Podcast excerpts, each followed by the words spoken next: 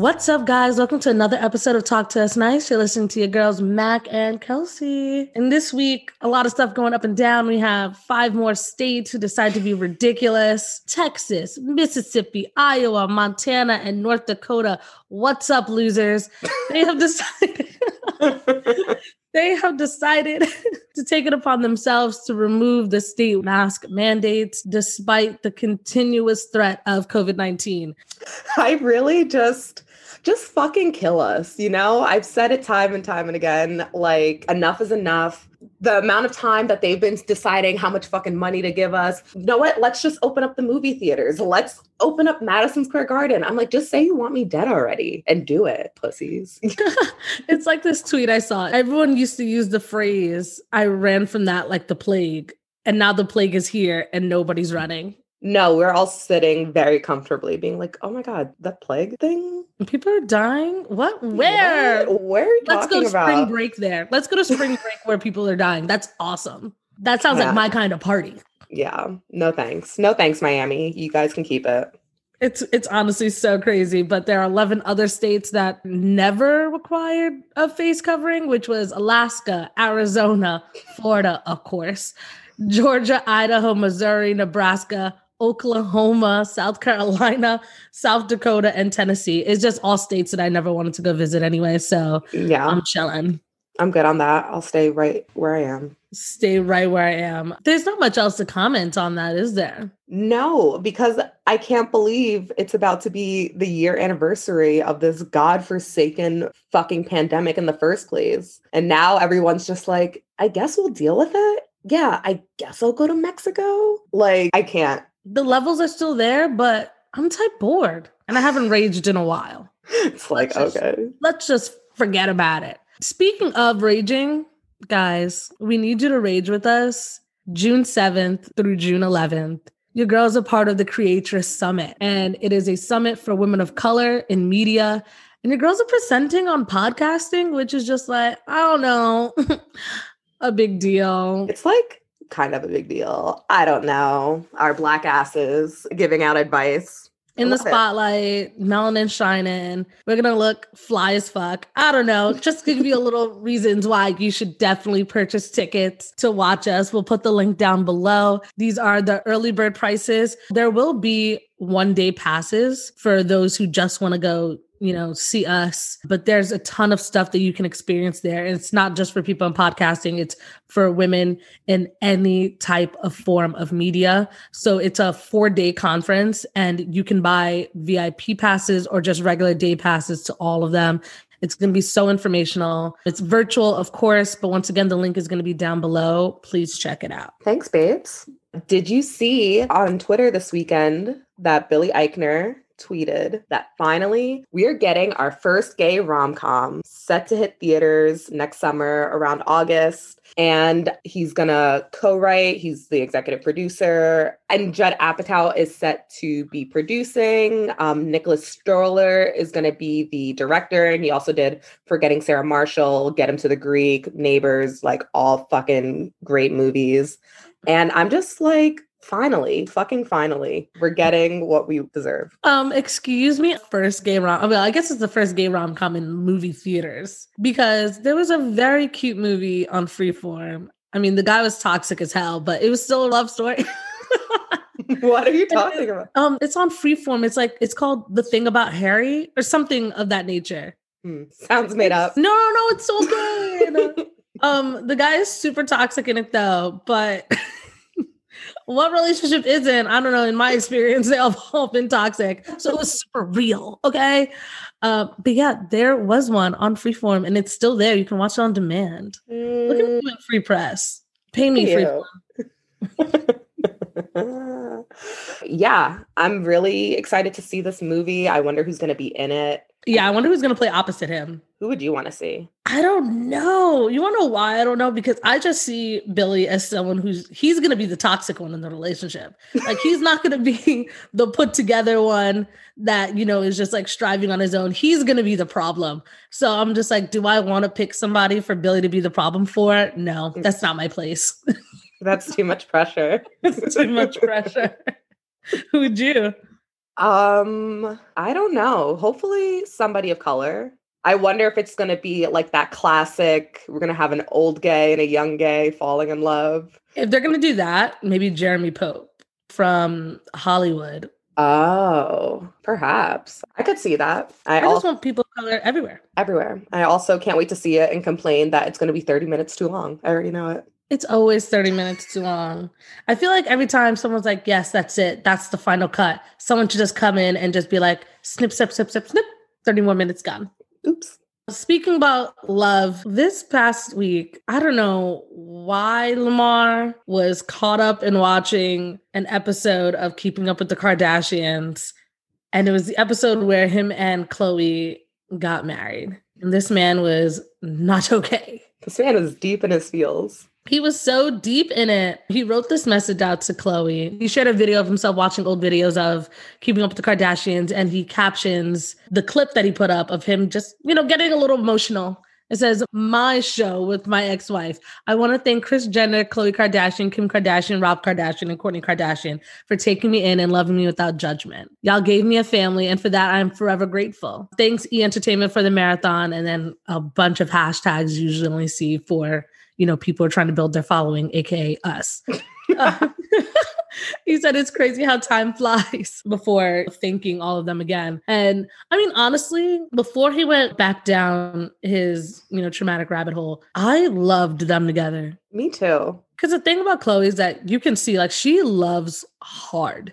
Yeah. And she's so loyal to the people who are in her life. She loved that man. I was very, very sad when they got divorced. I understand why completely and I support the decision to do that. Oh, yeah. It was just sad because even him and Rob were so close, and I loved seeing their friendship. It was definitely a moment in time that, like, you can definitely pinpoint throughout this whole Kardashian journey because yeah, I wasn't really ever into the show, but like you knew that like Lamar and Khloe were fucking in love. You knew that Rob kind of came out of his shell a little bit more. Like, you know, it was fucking funny. And then you were like, wait, you guys have only known each other how long? One month? And you're getting married on TV and then you're gonna have your own show after that? Like wild fucking times. But I, I loved it. it. Yeah. That was when they were literally they were Rob's parents. They like, really they took care of Rob like crazy. It was so wild making socks. Does he still make those? I have no idea.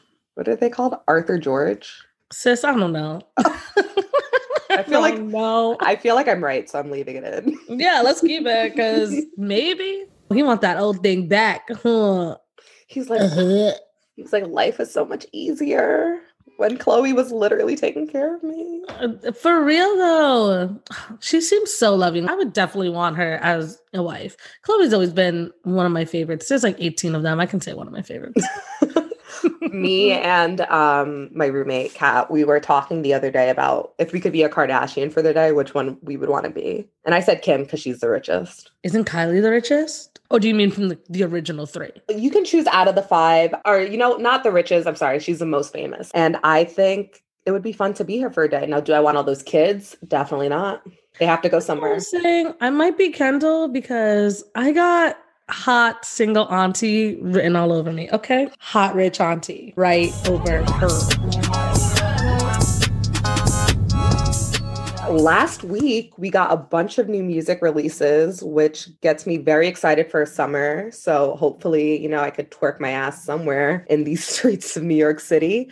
But we got some new Drake, we got some new Bruno Mars, we got Doja Cat's video for Streets and SZA's Good Time, which I'm gonna start. I don't know if you saw that new trend on Twitter where everyone's like, I'm just gonna live my life lying like SZA and being unbothered. And I'm like, same. I want to say that, but my anxiety says, yeah, the fuck right. My depression said, you're cute, sweetie.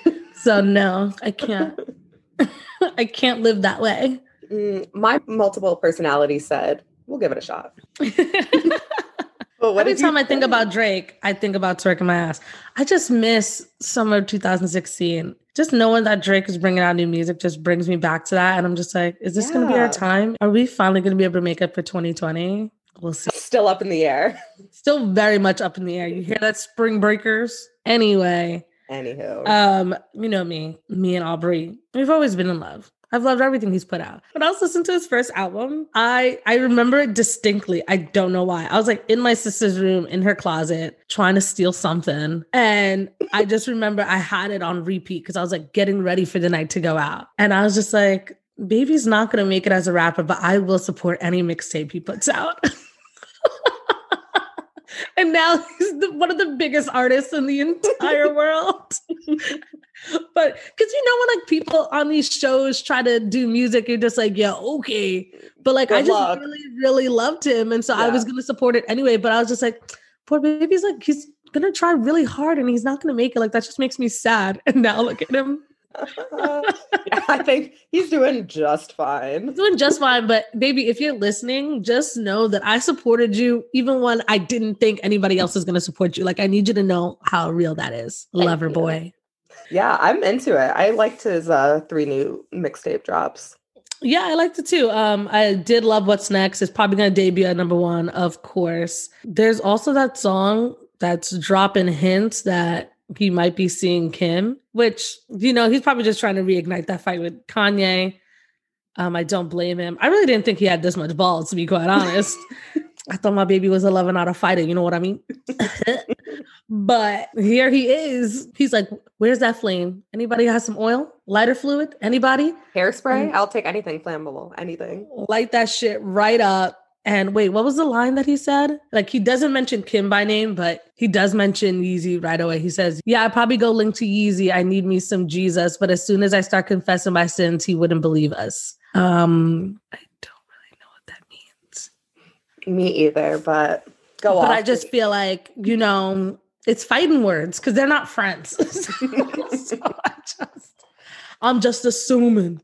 But people are taking that and running with it and saying that he's hinting at having an affair with Kim Kardashian. Which, like, she wouldn't. Right? Not with him. Not with fucking Aubrey. I'm always feeling Drake. Always. Anytime, any place, any year, any date, any date I might have with him in the future. You see what I'm saying? You see these breadcrumbs that I'm dropping? Yes. You Come better be picking them up. Come find me. I also love Bruno Mars, and I'm so happy him and Anderson .Paak have started this Silk Sonic band. Did, did you see I the did. message to, to the Grammys? They're like, please let us sing, please. My mom is one of the biggest Bruno Mars fans. Really? I, and the thing is that she hates short men. I feel like I get everything from my like now I look at men and I'm just like, if I bring you home to my mom, she's gonna be pissed. Like if their beards are super long, she fucking hates that shit. If they have long hair, she'll probably try to steal him from me. She's really? like she likes a beard, but it can't be like super long. She's always staring at men's hairlines. We're watching a movie, she's like, he's gonna be bald. or mom? she'll know that it's a hairpiece. Like she's savage. Okay, I love that. Your mom is here for the culture. And I'm just like, Mom, there's this guy I was talking to, and he was like, he's bald. And the face she gave me was absurd. But the other thing going on with Bruno Mars that people just like aren't really fucking with is that they're saying that he's appropriating black culture in his music. Now, I just feel like Bruno Mars has always been super soulful, super funky. I also didn't know that Bruno Mars wasn't any parts black, to be quite honest. I thought he was. I know when we were talking about this a couple of days ago for the podcast, you brought this up to me and I'm like, no, I know it's crazy. And then you were like, what? like people did not know that he was for the people. I thought he was black. I don't know. I don't know. I like not full black, but I thought he was like, you know, something. But he responded on an interview with the Breakfast Club and said, You can't find an interview where I haven't talked about the entertainers who have come before me. The only reason why I'm here is James Brown, Prince, and Michael, which is true. He always mentions the music that he loves, the music that inspired him, and all of that. He continued to say, This music comes from love. And if you can't hear that, I don't know what to tell you. Do you consider this appropriating? No. Like, I've never thought that ever. Me either. I, I don't know. I I feel like I don't. Are, is this coming from black people?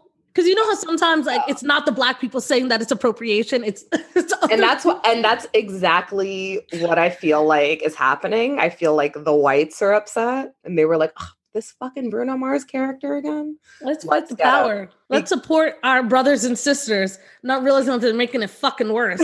Just like with all the Black Lives Matter marches, it's like they're the ones storming and breaking windows and doors and all that stuff into all the shops. And then people are like, oh, because of Black Lives Matter. I'm like, that was not a black person who did that. Not at all. Leave us the fuck alone. Like we literally didn't ask for any of this. We just want to be treated with decency. no, I want to be treated better than that. It's been too long. I want to be treated like fucking No, yeah. royalty. You know what? Now treat me like a goddamn queen. Yeah, that's part of my reparations. Curtsy. The fuck? that's a little note from Meghan Markle. We'll talk about that Oh. later. Yeah. we have a lot of opinions. Yes. So Charlemagne like questions him a bit more about, you know, the criticism he's getting. And he says it comes with the gig. There's real merit to what people are saying about black entertainers not getting their flowers. And I hope that later on there's going to be a band that's taking what we did and flipping that and freaking that and putting their own spin on it. Because if they don't, then what is the point of us doing this? And it's true. I just feel like everybody has an inspiration somewhere. I don't think he's using it inappropriately. Do some people use it inappropriately? 100%. 100%. I don't feel like Bruno's one of them. No, he's literally fine. Like he's just a he's a good performer. When He he, a good performer. when he was on tour a couple years ago, nobody wanted to go to that fucking concert with me, and I was so upset. really, I would have jumped at that. Everyone was like, "Yuck, Bruno Mars." I'm like, "Yuck." Excuse me. How dare you? How fucking dare you? He's given us so many good bops. I've actually since him releasing um Silk Sonic with Anderson Paak, I've been listening to his old shit again. Mhm. Gorilla, Oh, I loved Gorilla. sexiest fucking song I've ever heard. Nobody talked to me. what was the other one I used to love? If I was your man, I was looking at all my exes like, look at you fucking up. You're gonna be singing this song at karaoke, dummies. Think about me. You're gonna be singing this song about me at karaoke, you fool. Locked out of heaven. Bops on bops Banger. on bops. I'm gonna need them. Only thing that I've ever had a problem with Bruno yes. was for Versace. He used Zendaya as like the music video girl, and I was like, she's a child. She's a child in here. I don't want to see that. I hate this. that was the only time I was just like, eh. E- yeah, same. other than that, I love you, baby. And it's a great song. And you got the support from the Talk to Us Nice host. And honestly, that's all that matters if you want to Yeah. be where. That's it. Um, on to more music news. So this isn't a song per se. This is just foolishness out the gate. So in an interview with Leah A. Henry for Leah's Lemonade, we have Matthew Knowles. I don't know why we're interviewing Matthew Knowles, but here we are. We're that bored, I guess. I don't know why she's doing. You know what? It's the producers who got him. So whatever. but she brings up the fact that a lot of people are saying, you know, if Beyonce gets a biopic, Chloe should play young Beyonce. He did not like that, man. He was not a fan. And I'm like, does Beyonce even talk to you? Like, I don't know. But anyway, she said, Do you see the comparison? Like the same thing that you saw in Young Beyonce. Do you see that in Chloe Bailey? And he said, You got to be kidding me, right? You're asking me that question. Are you serious that you're comparing that young lady to Beyonce? And it's like, one, she didn't say to Beyonce now. She specifically said young Beyonce. Oh no, I heard what she said. And it's just like, oh, He, did it.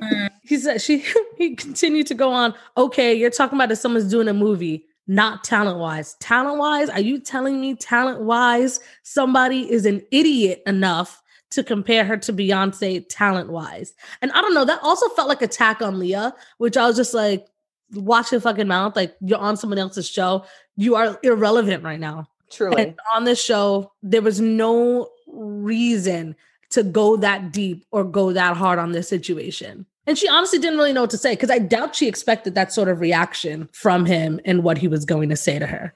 Yeah, because you can say that, but you don't have to be a complete dick about it, especially when she wasn't even comparing. She was just saying, like, it's so fucking wild. And the fact that you're to get this pressed about it, like, dude, Beyonce don't even fucking fuck with you anymore. She literally wrote a diss track about you and you're still alive about how much you fucking suck. And it makes me just think like how much controversy and confrontation did he cause when Beyonce was in a group and he was their manager? Like, I wonder how many problems occurred and complexes happened because Matthew Knowles is a dick. like it just he just True. seems like a dick. Yeah. I don't know.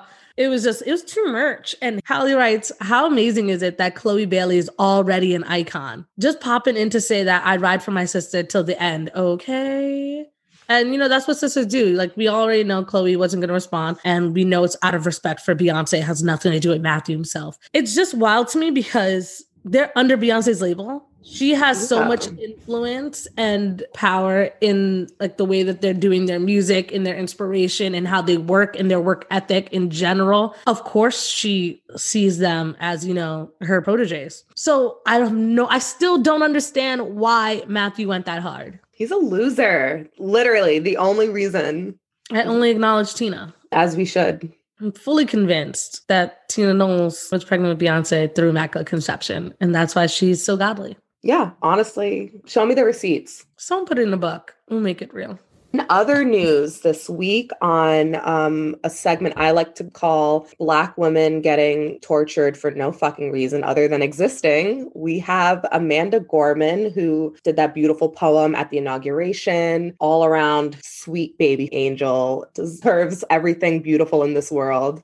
And on Friday, she went on Twitter and she talked about a security guard following her home because she looked suspicious. And it was her home because why would she walk somewhere that she doesn't live with keys to a home that she doesn't live in? And she said on her Twitter that a security guard tailed her on her walk home tonight. He demanded if I lived there because he said that I looked suspicious and she showed her keys and she buzzed herself into the building. He left, no apology. This is the reality of Black girls. One day you're an icon, the next day you're a threat. And honestly, she's fucking right. Like, people were praising her two months ago and how eloquent she spoke at the inauguration and how she's going to be a leader of a bunch of kids like wanting to be that when they grow up because she had a speech impediment and just you know being black in america for anyone is not fucking easy. So to overcome any obstacle you know is a job well fucking done.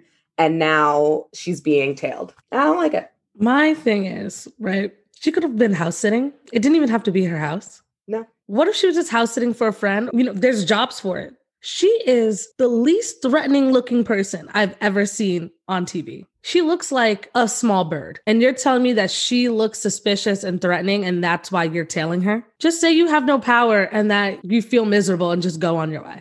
or just say that you're racist and you saw an opportunity and you tried to take it Like left with no apology. And once again, it's skin color. Like, are you just ju- like, are you mad that, you know, we actually have a culture? Like, I'm so confused. It's not my fault. It's not any of our fault that you're cultureless. I need you to get off of our backs. And that is on sweet tea and catfish and grits.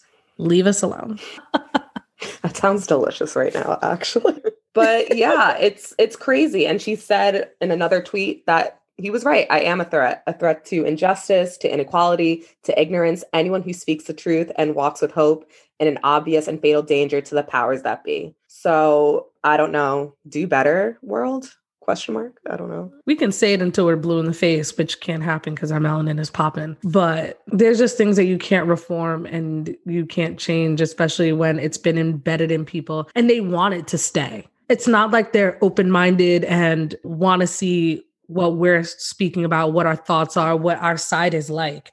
They don't care because they're in a higher position in the way that they're thinking. So why would they want to switch that? that thing on Twitter with Papa John's? The ex CEO from Papa John's was like on some radio show like via Zoom and he said that he's mm-hmm. he's been working for 20 months to remove the n-word from his vocabulary. You need 20 months to remove a word from your vocabulary, a word that you shouldn't have been saying in the first place. Also help He needs 20 months to remove the grease from all those pizzas he's been eating. He needs to chill out. 20 he months. greasy every time I see him. I just don't how often were you saying it? It's probably every other word, to be quite honest. Holy shit. I'm just picturing real Django moments right now. That's what I'm picturing, Django. Crazy. Do better. Literally everybody. Besides black women, oh my God, please, please keep prospering. You're just you're doing so great. Give yourself a pat on the back today. Yeah, black women keep doing what you're doing because you're fucking gorgeous and you're powerful and people can't stand it. But going back to the way that media treats black women, Ladies and gentlemen, we are going to go in depth on the Prince Harry and Meghan Markle Oprah interview. Honestly, I wish we had recorded right after we watched it because I was on one. Because my mom didn't get to see it because she had fallen asleep, but she had woken up maybe like a half hour after it. The way I was, I told her the whole thing front to back, left to right, in full sentences trash, trash, trash, trash, trash. Also, we are on TikTok. TikTok's anti black. I don't care. Let me stop our video, the traction it was getting was amazing. And they took it down for hate speech because I called Prince Charles a hoe, I called Camille a hoe, I called Kate and William hoes. And so they took down the video for hate speech. And the world wanted to see it because the response was great. Once again, stop putting black women down.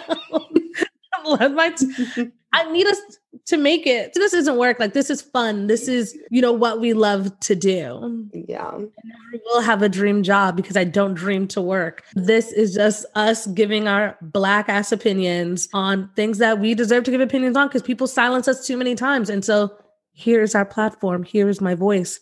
Hear me roar. You hear that TikTok?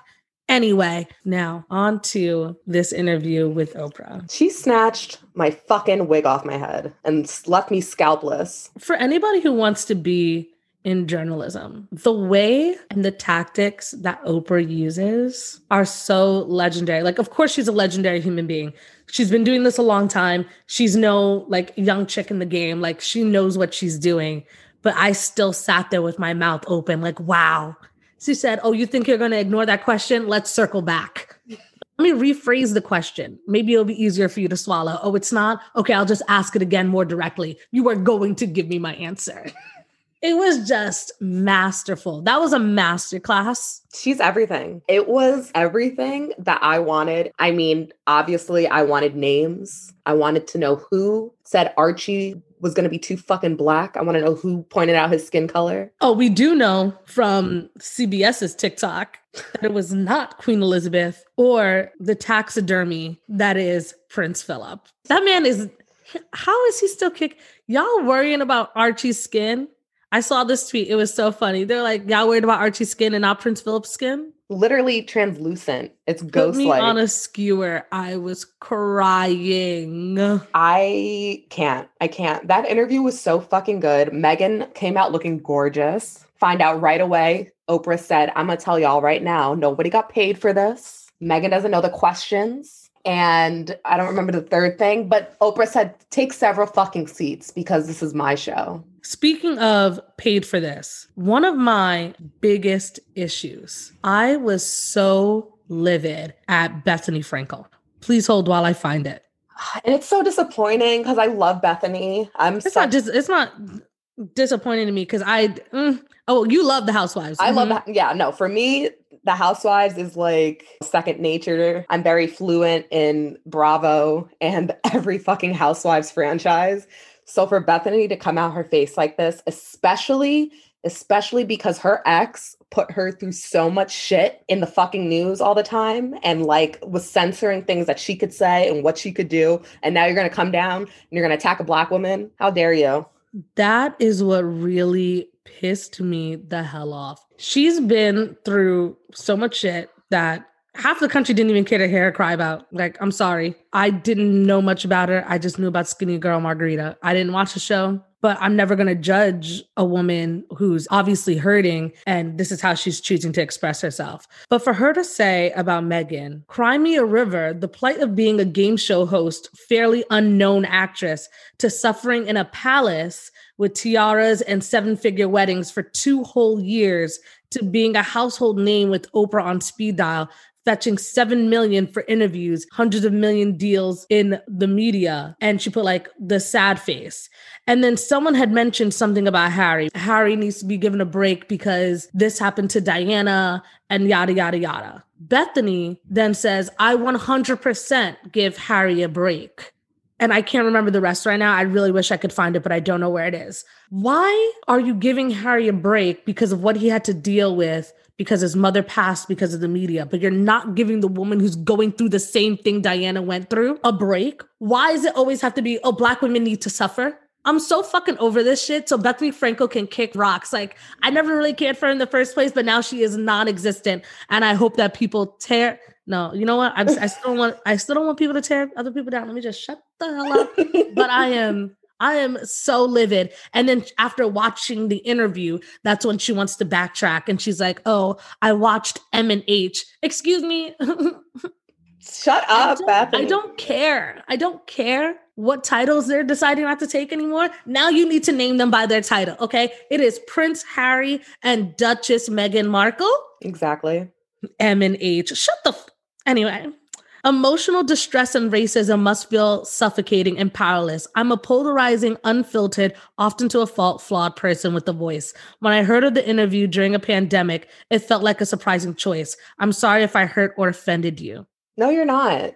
It's like you're you're talking about how oh I use my platform and my voice, and they're just silencing Meghan when she's using her platform to talk about things that have been like cutting her at her knees. Yeah, which we find out with this interview how much she did not fucking know. And I am going to believe women, obviously. Like, do I think it's crazy that she went into this whole thing so naively?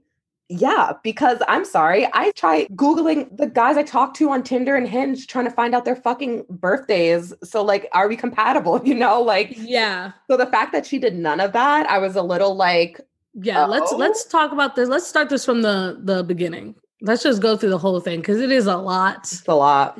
And that part, that part That part right there. was wild because I tweeted, I'm just like, I do FBI analytics on my Tinder date. Tell me, you you didn't look up Prince Harry? Prince Harry?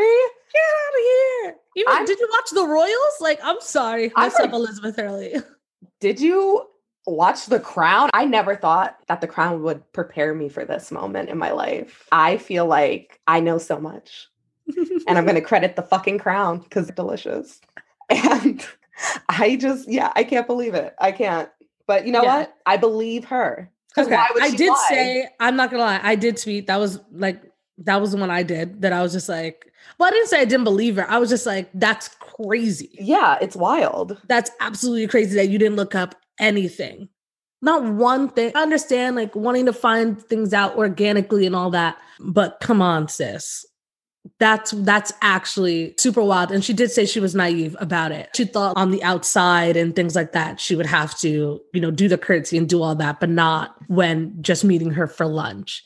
But it's also like, so wh- why'd you have to look it up? So you still didn't look it up? And you're gonna go meet his family. You're, you were going. She was going. They were going to lunch to meet somebody, right? Some part of the royal family. Yeah, um, I think Princess Eugenie, because I, think she's Yeah. been friends with her prior. I just feel like that's too deep into the relationship to not have looked up anything. I'm so I still stand by that. That's the only thing in the interview that I just had a whole bunch of question marks in my head that I couldn't believe that she didn't look up one thing. Because I I know too many people who completely disregard other people's culture and and traditions and heritage. So to hear her say that just kind of like it, it made me cringe a bit. Like uh, say you were marrying somebody of, you know, South Asian culture and they were Indian and they wanted to wanted you to wear like a sari and like all of that and you said no or you didn't even look into the heritage of what they do at weddings or any of that or you just expected them to conform to yours that would be rude wouldn't it Oh, for fucking sure.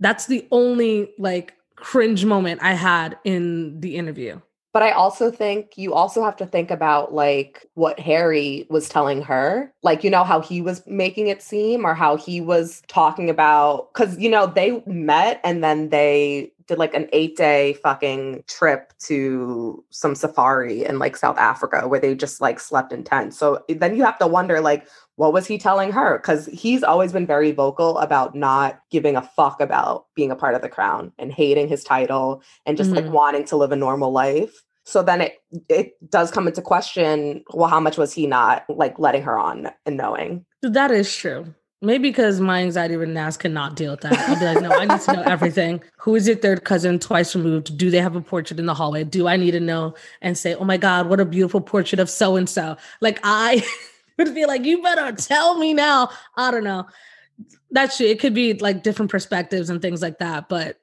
when i watched it i was like sis no I was like, not me. I have too many questions. But yeah, so that could also be put on Harry too. Um, I put so she's basically saying that she went in blind. That's on her, but I think we've all seen Bridgerton. oh man. Um, because even I know like I'm first generation and I know when I meet my mother's friends and things like that, I need to bow. I need to do all that. I have to say mama. I have to say auntie. If I bring my man around and my mom's friends are there and he doesn't do the same, I'll be ripped apart. I don't know. I don't know. I don't know. Let me move on from that. Um, then we also find out that they got married three days before the actual wedding, which I love that shit. You know, I love my little secrets. Yeah, just like I'm like, look at us, look at little secret. I'm looking at him over my teacup, like, bitch, we married. Mm-hmm. It was wild to hear her also say how much the palace didn't have her back. And we're telling her, like, yeah, babe, no, the tabloids are going to say things about you. But like, we all know that's not true. And like, don't worry because we got your back and don't read them because Yeah, just don't read them, ignore them.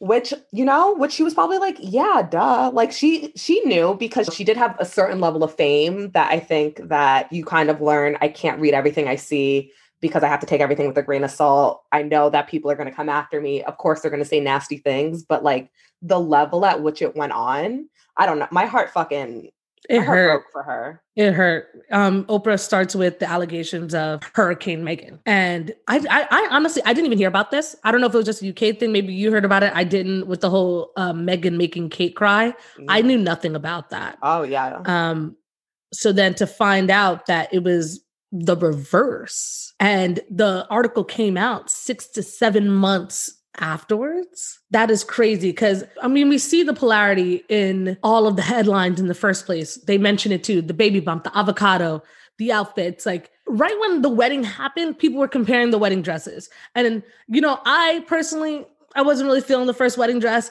but I also knew the reason why she was wearing something so loosely because it wasn't fitted. You know what I mean? It wasn't tight. It wasn't fitted. It was a bit loose everywhere. It was very plain. And I was like, she probably did that on purpose. Kate's dress was tight. Kate's dress was lace. Kate's dress had embellishment. Meghan's was not because she already knew what kind of heat she was getting. She did not want to show the curves of her body. Like the UK tabloids are trash. That literally, like right after I was like, I was like, why is she wearing that dress? And then it just clicked in my head. hmm Like there was just no way. If she wore something skin tight, they would have said something. If she wore something, any type of revealing, any type of embellishment, oh, look at her being so extra. Kate's dress was laced arms. It was fitted perfectly. It no, it had nothing to do. i What? don't even remember her fucking oh no, she looked beautiful, but I hate her now. Yeah, the fucking UK press is dirty and they're mean. And Piers Morgan, the biggest bully of them all, like, dude, do you really like get your rocks off of like making fun of women for literally just existing? And he walked off his show this morning with his co host because his co host called him out on it. He's like, You have been the nastiest person and spewing the most hate around this woman. And he got up. He was like, I'm not going to take this. I'm leaving. I'm like, it must be nice. Must be nice. I wish he would be off air. I cannot stand Piers Morgan. We've said it multiple times during this podcast. I think he's a trash human being. He's hot garbage fire. I don't care if that stops my journalism career anywhere. what journalism career?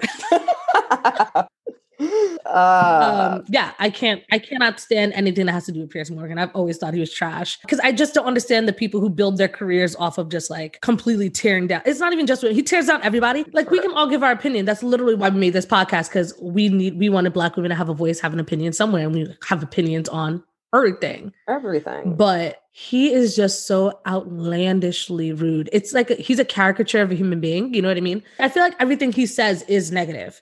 There's no praising of anybody. Like it's just negative, negative, negative. And he I must can't go. stand him. And now he's making me speak negative, negative, negative. oh, Piers, go away. what else happened? Oh, the baby. They brought the baby next. Yeah, the what blew my mind is when Oprah was like, "Okay, but were you silent or were you silenced?" Mm, powerful. Sent shockwaves through my fucking body because yeah, we all know baby girl was silenced. Who the fuck is the institution? Who are you? Who are you, big brother? Are you Who are you? It's wild. My camera's on. Don't say, are they watching? Because now I'm nervous. Um, no, that's crazy. Yeah. So she was saying the institution is a group of people. And in my head, I picture them like the movie What a Girl Wants. You know how he had his council? Yeah. That's who I'm picturing the institution to be because they also Yes. ruined his life. Mhm. But yeah, the institution said that Archie would be the first baby that wouldn't receive security because back then they didn't know whether Archie was a boy or a girl. They didn't know what the what the gender of the baby was, and they didn't want the baby to be a prince or a princess. And Oprah continued to ask, like, why do you think that? What do you think is the reason why they didn't want to give the baby the title? Because what the hell? It's What not like? Harry is some third cousin, but That's what I'm But- saying. Yeah. it's so he's so close to the crown like it just doesn't make any sense what they were saying. Um if i'm wrong in this like someone just correct me if it makes sense that harry's kids wouldn't have a title which i know it doesn't so you don't even need to write me.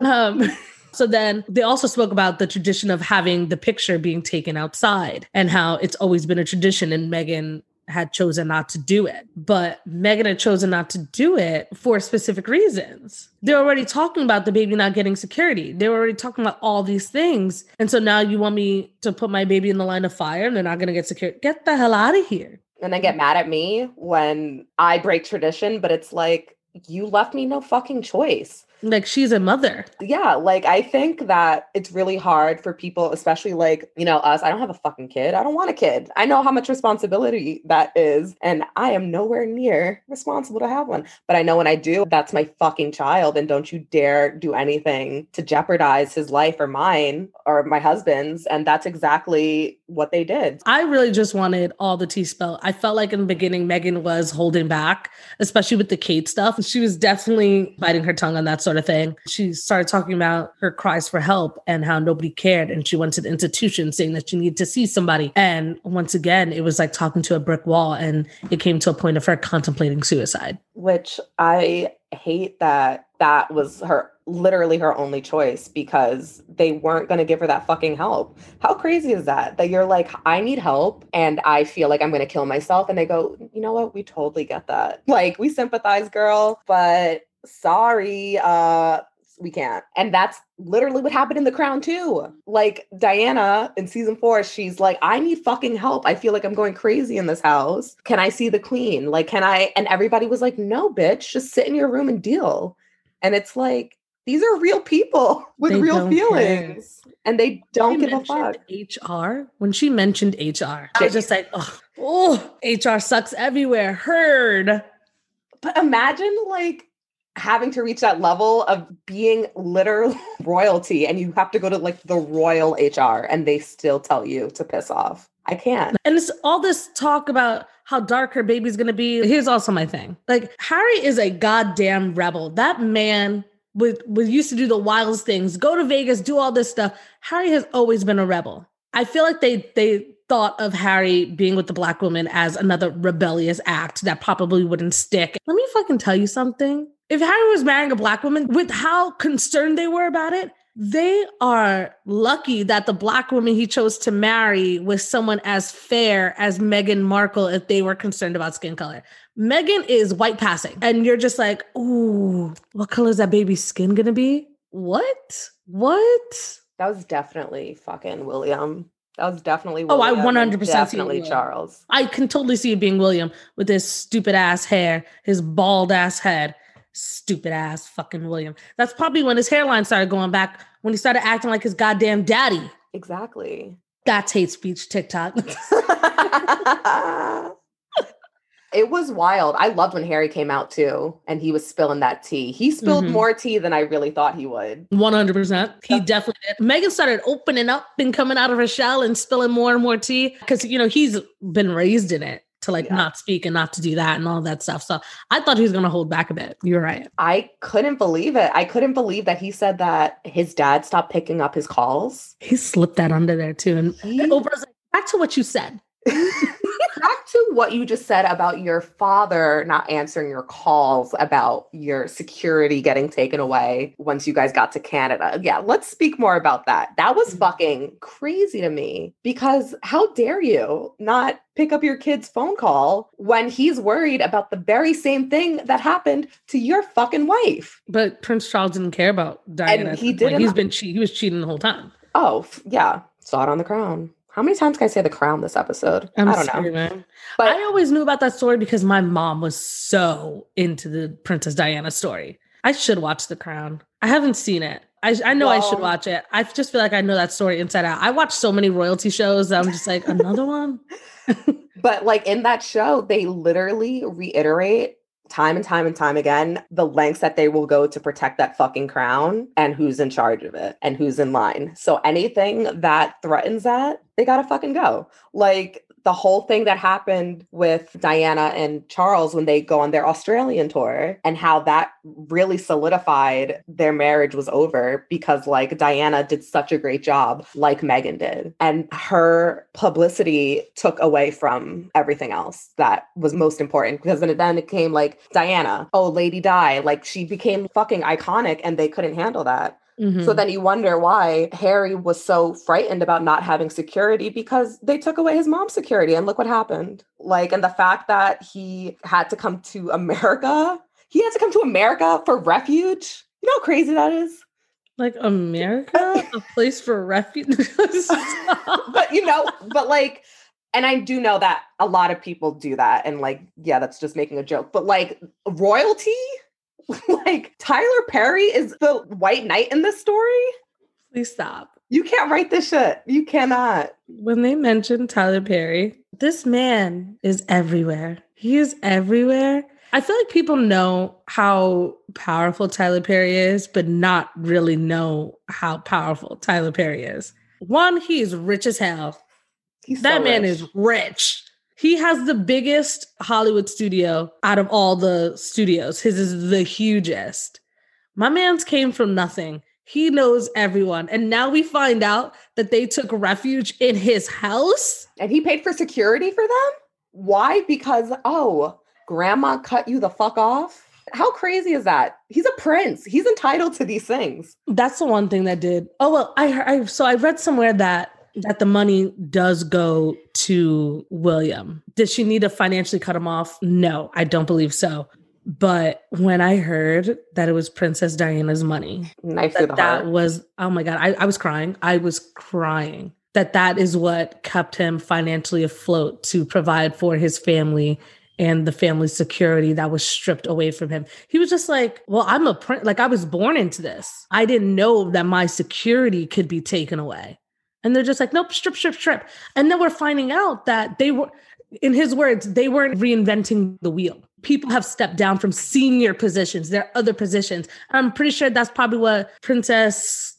Eugenie. Yes, I'm like, mm, what's her name? Princess Eugenie. She's probably not a senior member, or I don't really know what the case is on who who's on what level. But apparently, there are a bunch of people who aren't on senior level, and you know, can still function, can still work, can still help the queen, quote unquote, or the institution, whichever may have. And so they weren't reinventing the wheel when they decided to step down.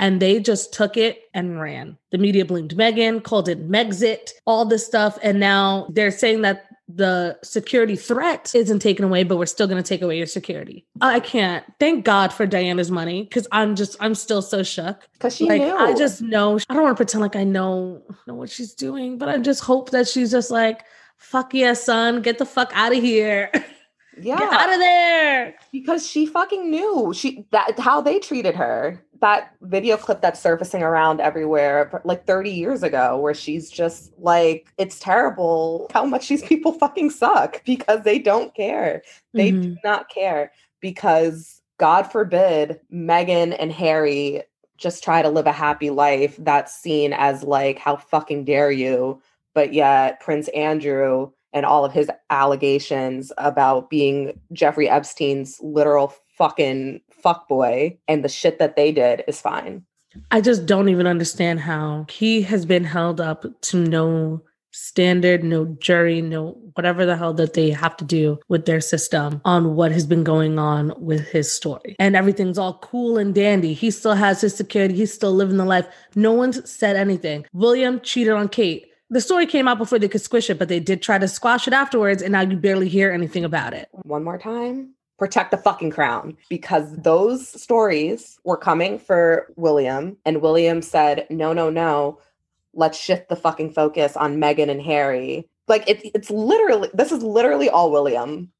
William being like his dad and not wanting to get in trouble. So, you know what? Let me just throw my brother under the bus. And it's also crazy to me to just see how much, even during the interview at the end, when they're like, yeah, no, we still like talk to this family. I'm like, the trauma runs so deep. This is so crazy. The lengths you guys are still willing to go to protect people who literally want you dead. Yeah. And Harry kept saying, they're still trapped. They are them. They're still trapped in this cycle because they speak about how, like, the tabloids, it's like this circle of the tabloids and the royals, how they're in this pact and how they have to work together because the people hated the royals after what happened to Princess Diana. They all turned on them. And so it was this whole need to regain the media back and all of that. Because once you're bad in with the media, like that's it. Because even when Harry and, and Meghan were getting married, except for the blatant racism, like the blatant racist, the media weren't saying anything bad about Meghan yet. No. And then all of a sudden, the whole narrative changed, and every single article you saw about Meghan was negative and twisted. And I have a strong feeling that this is the first time she's ever experienced racism like that. I'm not gonna pretend to know Meghan's life, but she is very fair. And I feel like going over there, it was just very jarring and eye opening. They were calling her chimp in articles and things. I'm just like, what? It just must have been such I don't want to say culture change because in the end, she's still a black woman. I don't know how much before that she's like claimed it because once again, I don't freaking know Meghan. But to hear all of that written about her, where here, who knows if she experienced much of that at all? Yeah. I don't know. It's just, it's kind of devastating. We find out that the tabloids have parties at the palace what? Mm-hmm. And now I just feel like everyone's like, oh yeah, the Royals. Blah. You guys were all reading the magazines with with them trashing Meghan the day before the interview came out. Now all of a sudden it's like, oh, like, we can't believe this has happened. That this was happening right under our noses. It's crazy. Like this whole fucking cycle is led on the perception of like what people want to fucking see rather than like the truth. It's like, mm-hmm. no, I'd mm-hmm. rather see you talk shit about these people. I hate it that they didn't bring up William enough, which makes me think that everything that's gone wrong is William because he's also next in line for the crown. Well, yeah. after Prince Charles, I just feel like even like, he would not say who brought up his child's skin color. I just in my gut, I'm just like, mm, William, you son of a bitch. And even other things like he, he barely spoke about William, which makes me feel like William and Kate are the biggest issues in all of this mm-hmm. which is just wild to me because I'm just like, excuse me? Like how how bored are you guys? How bored are you? How bald are you? I don't know. I don't know. Um, Oprah finally asks, do they have any regrets? Harry says no. He had to think about it for a bit, which is understandable, but he says no. He's like, I have this life with, which is going to be soon my two kids, my dogs. They have an Archie's chicken. Oh, so cute. I love them so cute. Um, he gets to teach Archie how to ride a bike, which he never got to like do, and things like that. And then Meghan says that she regrets believing that she would be protected.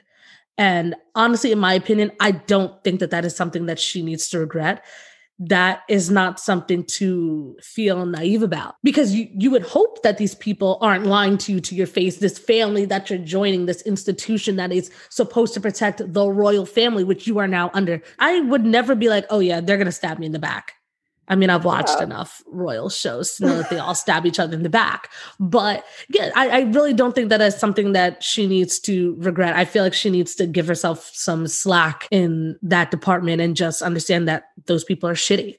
But wow, wow. I feel like there needs to be just like an Oprah interview. Maybe not every week because that that excited me and exhausted me. it took so much out of me. I need her to um, once a month once a month. Uh, next month, let's get Britney on there.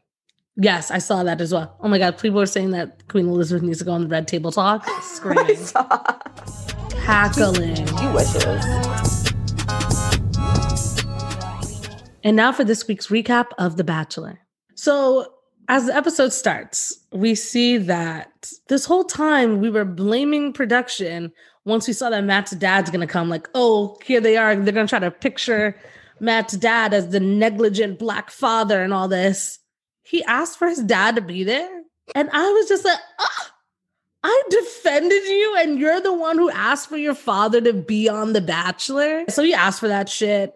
Weird. It was so weird. His dad was honestly, he was so hyped to be there. You know what it made me think of? It made me think of those kids who, um, once they get drafted for the NBA, and the dad shows up all smiles, like with a t-shirt with his name on it, like ready to like be in front of the camera with him.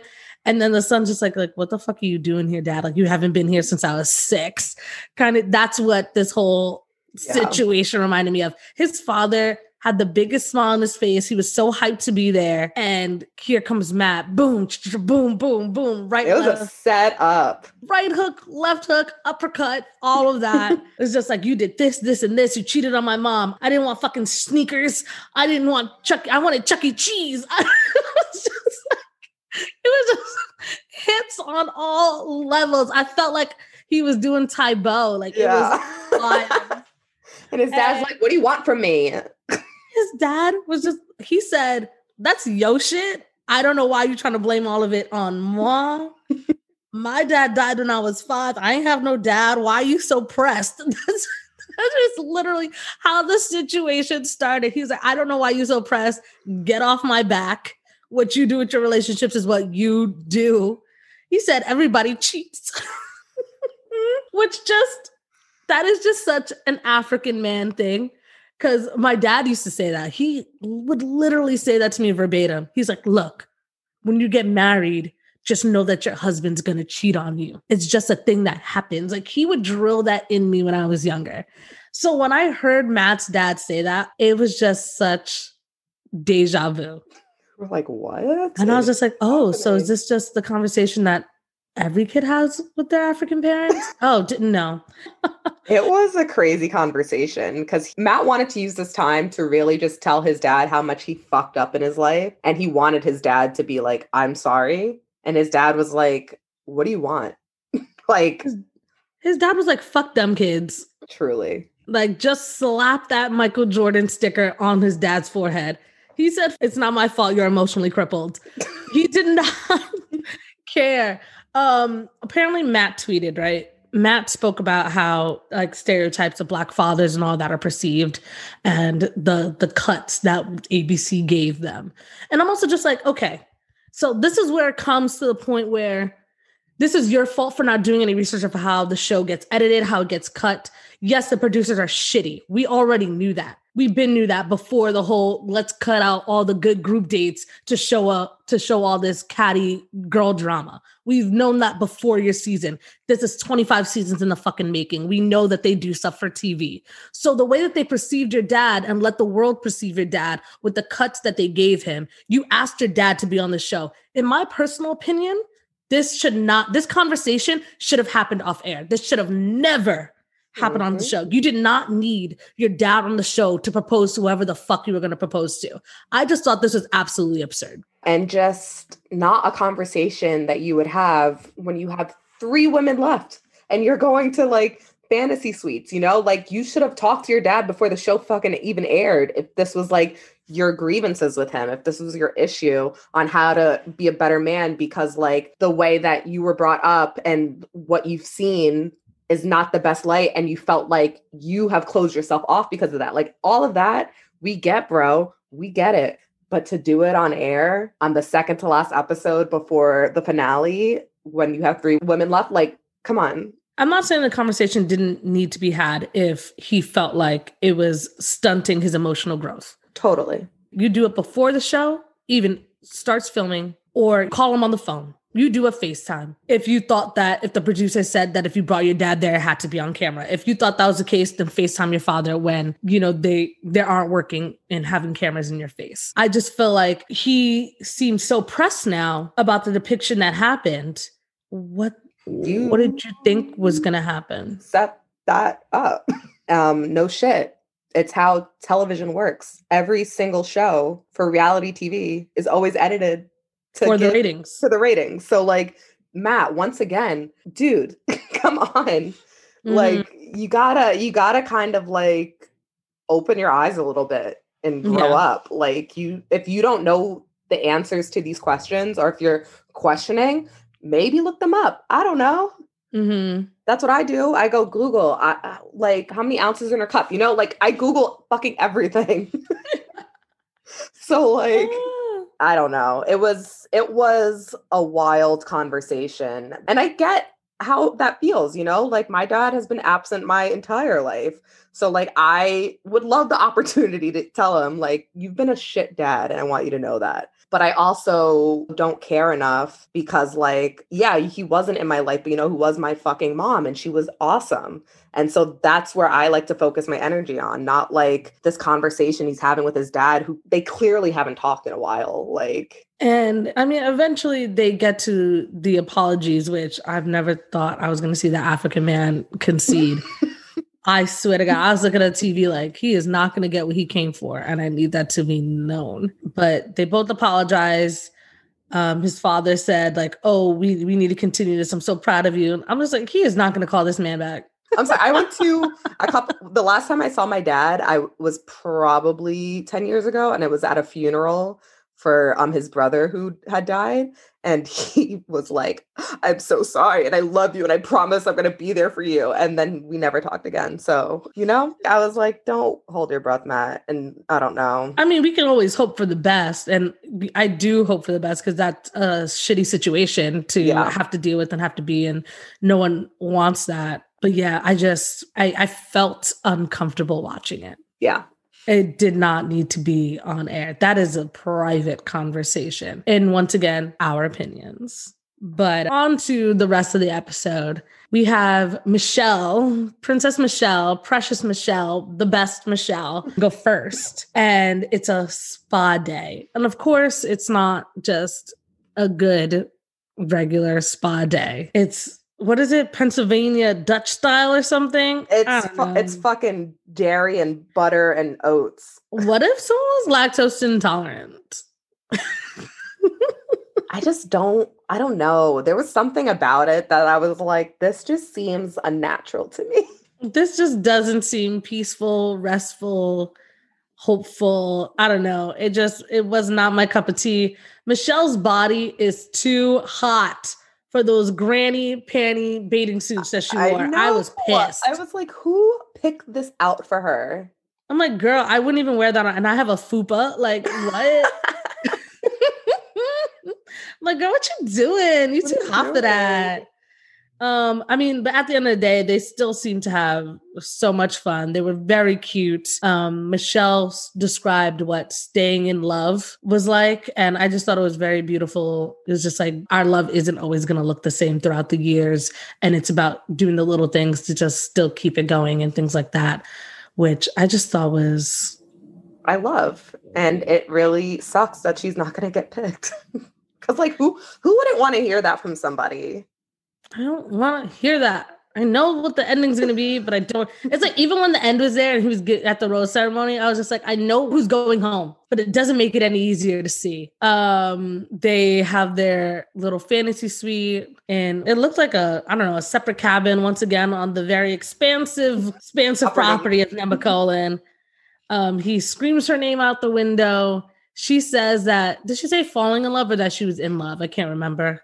I can't Um, remember either because I was very I just know that-. Yes. I just know that he didn't say it back. Yeah. um the the the thing that made me laugh is that Michelle said that she sees Matt as her person. And we all know that Serena P said that Matt is not her person. And I was just like, I wonder if that put like a band-aid back in his heart so he could be like, yes, the Like, fuck boy is back. He's like, I'm somebody's person. I'm somebody's person, but I'm still not gonna pick you. Which is a shame because I feel like after watching last night's episode, like she really is into him. And obviously, all of these girls are really into him, but like they just have this energy with each other that they look very comfortable and they already kind of look like a couple. And Mhm. she's closer to him in age. So I think that's when you kind of start, you know, and everybody's different, but I think it's you can picture your life the way you want it to go when somebody's closer in age because it's like you kind of are like on a path towards the same thing. Mhm. Like like cuz he's what 30 now, she's 27, like and the other two girls are 24. yeah. So I was like I really like this for him. She seems very mature. She seems like very willing to work on issues with him and like yeah she gets it. She has a white mom too. So i feel like you know they're both biracial. They get it. They're both very into sports. They both work yeah. with kids. Like they have so many similarities and it doesn't seem like boring like they have so much in common but there's no chemistry there. It seems like there's a bunch of chemistry. She came so late in the game and they still clicked so fast and so hard. Yeah. So it's just it's which is what Chris Harrison said. It ended up being there ended up being 38 women in total. How wild is that? Crazy because for Tayshia's and for Clare's season, it was only like 30. Was it 30? I'm like, wasn't it 25? Like, I don't really know. um, once again, the disparities, we can't even get into it. But we have Rachael literally sobbing and crying and whining, which I just didn't appreciate. I was just like, why are there so many cuts of Rachael inside of Michelle's day? I didn't understand why that was needed because to me, it just wasn't. We have Bri who goes next. He took her on a hike. Hard pass. Hard fucking pass. No, thank you. Stop taking me into the woods. I don't like, want no. to go. I don't want to go that many times in a row. Like I feel like all of her dates have been like outside. I think it'd be really nice for her to just have an indoor date once. She said that too. She was like, "I'm the most indoorsy person. Like I don't know why all of my dates have been outdoors. Like I'm not about it." and I felt that yeah, because where's she from? She's from like San Francisco, right? She's not even from like a super. I'm just thinking, like, th- I feel like nothing about her screams. I like the outdoors. And he's just like, let's do this. Let's yeah. go on a hike. Let's, let's go, on a hike. Tent Is that someone... I don't know how to build. I don't know how to build. Pitch, even though I kept saying pitch tent. I love pitching tent. I pitch tents, but no, he doesn't know how. No. Oh, I felt so bad when Bri was like saying that she's fantasizing about Wait, what did I write? I can't be so damn calling that I said, fuck out of here. He's he's also never been camping, and this is their full day. Is this a joke? I'm calling 911. I'm starting a fire, so a ranger says you guys have to go to a hotel. Me as fuck. Oh my god. Um, it just sucks when Bri was just like, "Oh, I'm fantasizing about Matt getting down on one knee. And it's just like, sis, it is never going to happen. And the thing yeah. is that she had an inkling because she was the last one picked. And we all know that if Serena P was there, she would not have made it. So for her to say, like, oh, I'm fantasizing about him getting on one knee, I'm like, girl, stop. Please stop. Don't. Um you're not getting picked. You're not getting picked. Her outfit for the dinner irked me for some reason. I don't know. I don't remember it. I don't know. Um, so they had their night in the hotel, door closes, yada yada yada. Was that the date that he wore that blue blazer with the leather lapels? Because I was just like, that looks like it's from Zara. I don't know. but he did the same thing he did with Michelle at the end of the date, which was go on the balcony and you know yell out her name. And I was just like, is this? Does he do this often? Does he do this in the balconies of New York City? I'm like, yeah, he's like in his midtown apartment, just screaming off the fire escape.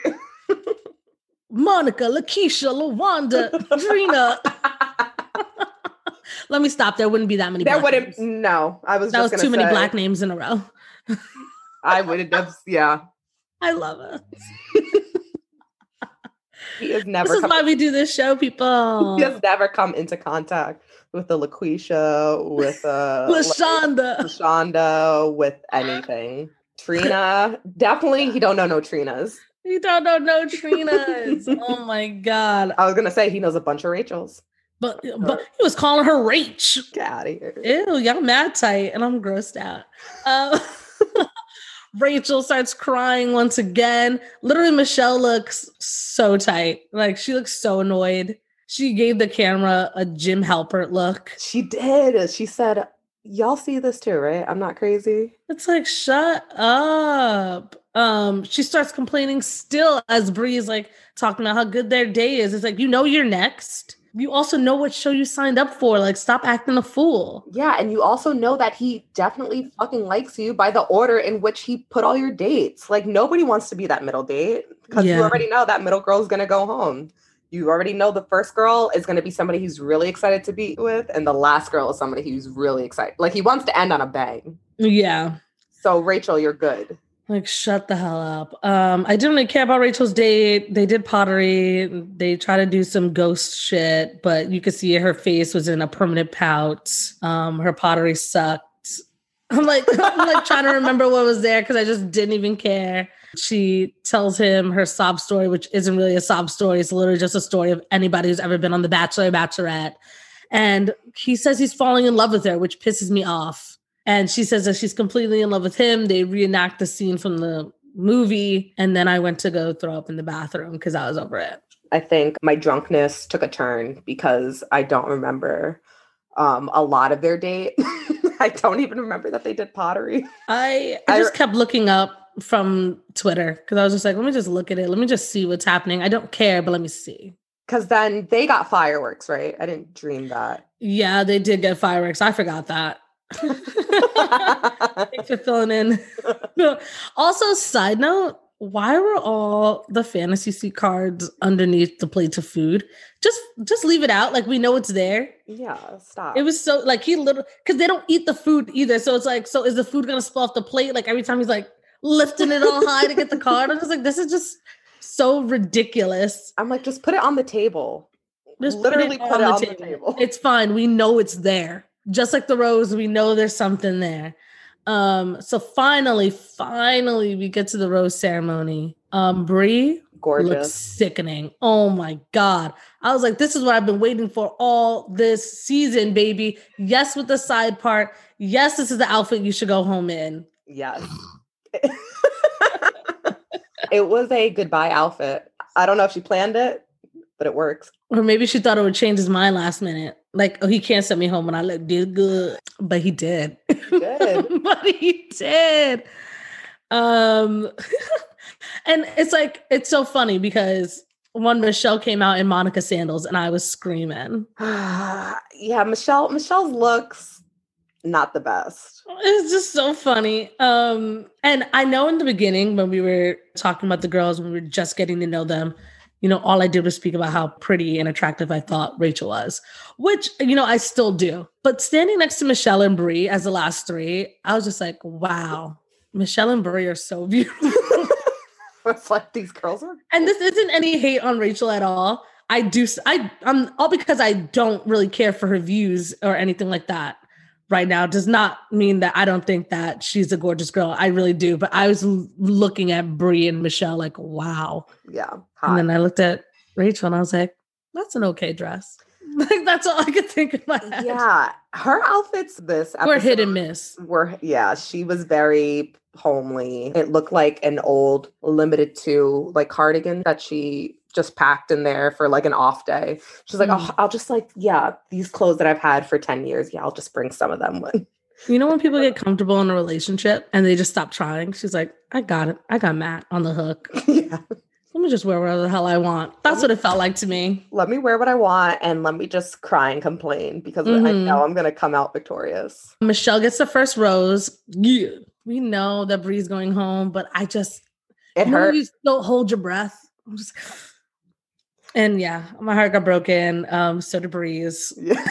Because for a second, in my drunk mind, I was like, how crazy would it be if he sends Rachael home? If everybody's wrong, they send Rachael home. Exactly. You know, you always got to hold out for hope. Bri still just looked so beautiful while she was crying. I always love women that can look beautiful when they're crying. Like when Halle Berry won the Oscar and she was crying on stage, I was just like, how she looks so good. And this is her ugly crying? What? Yeah. I put a am, paper bag on my head when I ugly cry. I'm envious of a beautiful crier one time, me and my best friend in college, we got in a fight with each other. And I don't know what it was about, but all I know is in the morning, I woke up to like do work on my laptop and it said in Google how to pretty cry because like I'd been crying because she was so mean to me. and I wanted sympathy because I'm like, I'm not a cute crier at all. Like the eyes get red. It's fucking gross. So I was like drunkenly Googling how to cry pretty. The trick is to stay stone faced as you cry. Oh, yeah? Yeah. So there's no crinkles, there's nothing. It's just like the glistening of your eyes, the tears running down your face. You look like a stone cold killer, but like all this is happening to your face, and you're just like, that's it. Oh my God. I'm going to try this the next time I hurt my own feelings. Mm-hmm, mm-hmm, mm-hmm. I got told that once. Like he kept saying, he's like, "You're you're so beautiful when you're angry," and I was just like, "I'm gonna punch you in the face. like I'm going to kill you." Like, shut Because as you know, when you get frustrated and angry, like tears run down your face. But it's like you're not sad. yeah, You still want to kill someone who's like, "You look so beautiful." I'm like, "Shut the fuck up." like stop making me more angry. The tears keep coming. Yeah. but when I'm like crying, crying because I'm sad, it is not a good look. No, yeah, nobody needs to see that. No one needs to see that. Um, I honestly wouldn't have minded if we ended up with Bri as the Bachelorette, just because I just think she is gorgeous and we need more people of color. All because you gave us two in a row doesn't mean that ends the road. And now, according to Reality Steve, Katie was officially announced as the Bachelorette at the end of after the final rose. And the thing that's so shady about that is that everyone has been tweeting how they hope that the next bachelorette is a woman of color. They hope that the next bachelorette is a person of color. Da da da da da. da. And she's been liking all of them. There's literally a trail of those tweets that she likes, knowing that she was already picked for the bachelorette. That is so. She's like, "Oh, I understand what you're saying. I get it. I understand, but I'm in this for me." I actually, I really kind of love that. Where she's Just feel like, she's like, yeah, no, this is crazy. No, uh, definitely a woman of color. Like, no, yes, yes, girl, give me those petitions. I'll sign them. Meanwhile, she's sitting on a fucking case of money. ready to get her check. Exactly. Because it's like I didn't really have a problem with, with Katie. I I did only when she was like leading the hate on Sarah Brigade until she heard what Sarah was crying about, and then all of a sudden she became fucking Gandhi. And I did like that she was sex positive and all that, but I just feel like I'm going to be bored during her season. I just know it. Yeah. And so I, I don't know. I don't know.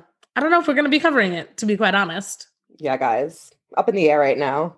It really, it really is. This season was a fucking doozy, and it's not even over yet. Like we still have one more episode with uh looks like a heart-shaped ring. They keep showing little little clips of it. I can't really get a good look. I can't get a good look. You had told me it was a heart shaped ring before the season started, and I told you don't fucking say it to me ever again. Because that's the only time at the very first episode when then they do the like this season on The Bachelor. That's the only time you got to go look at the ring, and Yeah. I'm not gonna go back now. I'm just gonna hope I'm right, but I can't hope- wait to see I hope um the tears. reality Steve is wrong again and it's not Katie. Or because of the backlash, they switch it up. Because that's what they did for JoJo season. It wasn't supposed to be JoJo. JoJo was not picked. It was a woman named Caila. I, I believe her name is Caila. She was picked. They already started filming like her trailer cut, like at her house and all of that. And then the world just fell in love with JoJo because of the way that Ben had let her go. Because Ben was the first bachelor to say, I love you to two women. Ah, Le Scandale. And she was so shocked when he said that. Like she was like, What? Like, so you she thought it was her. Yeah. And then he sends her home, and the whole world just rallied behind JoJo. And so they ended up saying, Peace out, Caila, and made JoJo the bachelorette, even though they already started filming with Kate. Ow, I would be so upset. I'd be like, guys, punch me in the fucking face next time. It was so wild. It was so wild. Um, so maybe that might happen again if there's enough enough um uproar. I just think that's so wild. She liked so many tweets like that, knowing that she was the bachelorette the whole time. Well, so if not her, who would you want to see? Because here's the thing. I when I tell you do not give a shit about this franchise, Mm. I mean it. But that being said, I would still rather Katie be it than somebody I actually like because I want them to break free. Like I don't want it to be mm. Abigail. I don't even want it to be Bri. I want Bri to just like go back to San Fran and be gorgeous and like date like Victor Cruz or something. I well, Victor Cruz is in New Jersey. That's the whole reason why him and Karrueche broke up, girl. So But I just like a just a hot celebrity who's used to be in sports and he's not anymore. That's what I picture for Bri. I still would. I would rather be Bri one because if she spoke about her leaving her job one more time, I was gonna scream. Literally, everybody leaves their job to be on the show. I don't know. Um, she's like, I left a lot to be here. Everybody did. I'm like, what were you doing? that was your choice. Everybody did. Like, so what? You thought you were guaranteed to win because you left your job? So that was a little annoying to me. Michelle is a teacher. Like she's molding young kids' minds to become like actual functioning adults in the world and be able to like know how to do things. Like what everybody left their job. It was your choice to leave your dream job for a man. Like you can stop mentioning it now because he didn't know you then and you just did it. He didn't ask you to leave your job. Um, but I would rather look at Bri because I also feel like there's a bigger personality to Bri than what we saw. Yeah. And I feel like I, yeah, I would pick her. What about Serena P? Would you want to see her? No, no, only for the fact that it would kill Matt. it would kill him so bad. That's the only reason. Um, yeah, I, I I still choose break. Okay. Or no, Michelle's too good for it. Michelle's too she's too good. Yeah. I don't want to see Yeah, anybody so who I I- really like, you know, take Yeah. on this journey. So sure, Katie, Yeah. worth my while because I'm gonna hate watch regardless. Oh my god, but if it was Serena P and she's like, she tells a person that she picks, you're my person. Oh my god, stop. I can't even. Let me just write the rest of the show. Please stop. Ah. But yeah, guys, that's it for this week's episode of Talk to Us Nice. We love you guys so much. Thank you for tuning in. We know this was a lot, but girl, was it worth it? The answer is yes. Always yes. We will see you on Sunday for that Talk to Us Nice Talk That Talk edition. Please follow us on Instagram at Talk to Us Nice Podcast. Follow us on Twitter for all our great lights tweets. Let me tell you something. Our tweets on the Prince Harry and Oprah interview, woo! Very God save the Queen. Um, so follow us on Twitter at Talk to Us Nice. Email us at talk to us nice at gmail.com and slide into our DMs. We love a good slide. We love a good slide. We love a good review, guys. Type, type, type in on Apple. Talk to us nice. Give us a subscribe. Give us a little review. Just be like, ah, their voices. Angelic. They know so much. How are they just podcast queens? They should take over the world. I don't know. I'm just freeballing here. So Just something to start you out. yeah. But we will see you guys on Sunday. Bye. Bye.